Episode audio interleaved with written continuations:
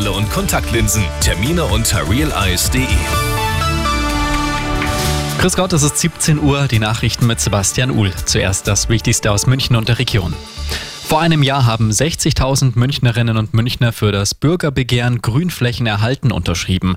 Jetzt wird Bilanz gezogen. Die Initiatoren sind mit den Leistungen der Stadt unzufrieden. Einer von ihnen ist Stefan Hofmeier. Also mein Eindruck vom letzten Jahr war, man wollte es schnell in die Schublade bringen, deshalb hat man da zugestimmt, aber so richtig gelebt hat man es bisher nicht und äh, das ist eigentlich schon sehr schade, weil halt die Münchnerinnen und Münchner einfach ihre Grünflächen lieben, erhalten wollen und wir brauchen eine lebenswerte Stadt.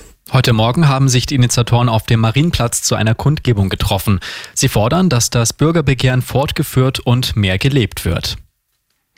Das geplante EU-Lieferkettengesetz findet weiter keine ausreichende Mehrheit unter den Mitgliedstaaten. Deutschland hat sich heute bei der Abstimmung enthalten. In dem Gremium wirkt das wie eine Nein-Stimme. Das Gesetz soll große Unternehmen verpflichten, zum Beispiel gegen Kinderarbeit oder Umweltverschmutzung bei ihren Lieferanten vorzugehen. Deutschland ist volkswirtschaftlich stark vom Klimawandel betroffen. Gemessen am Bruttoinlandsprodukt liegt die Bundesrepublik auf Platz 14 der am stärksten betroffenen Länder. Das zeigt eine Studie aus der Schweiz. Demnach liegen die USA auf Platz 1.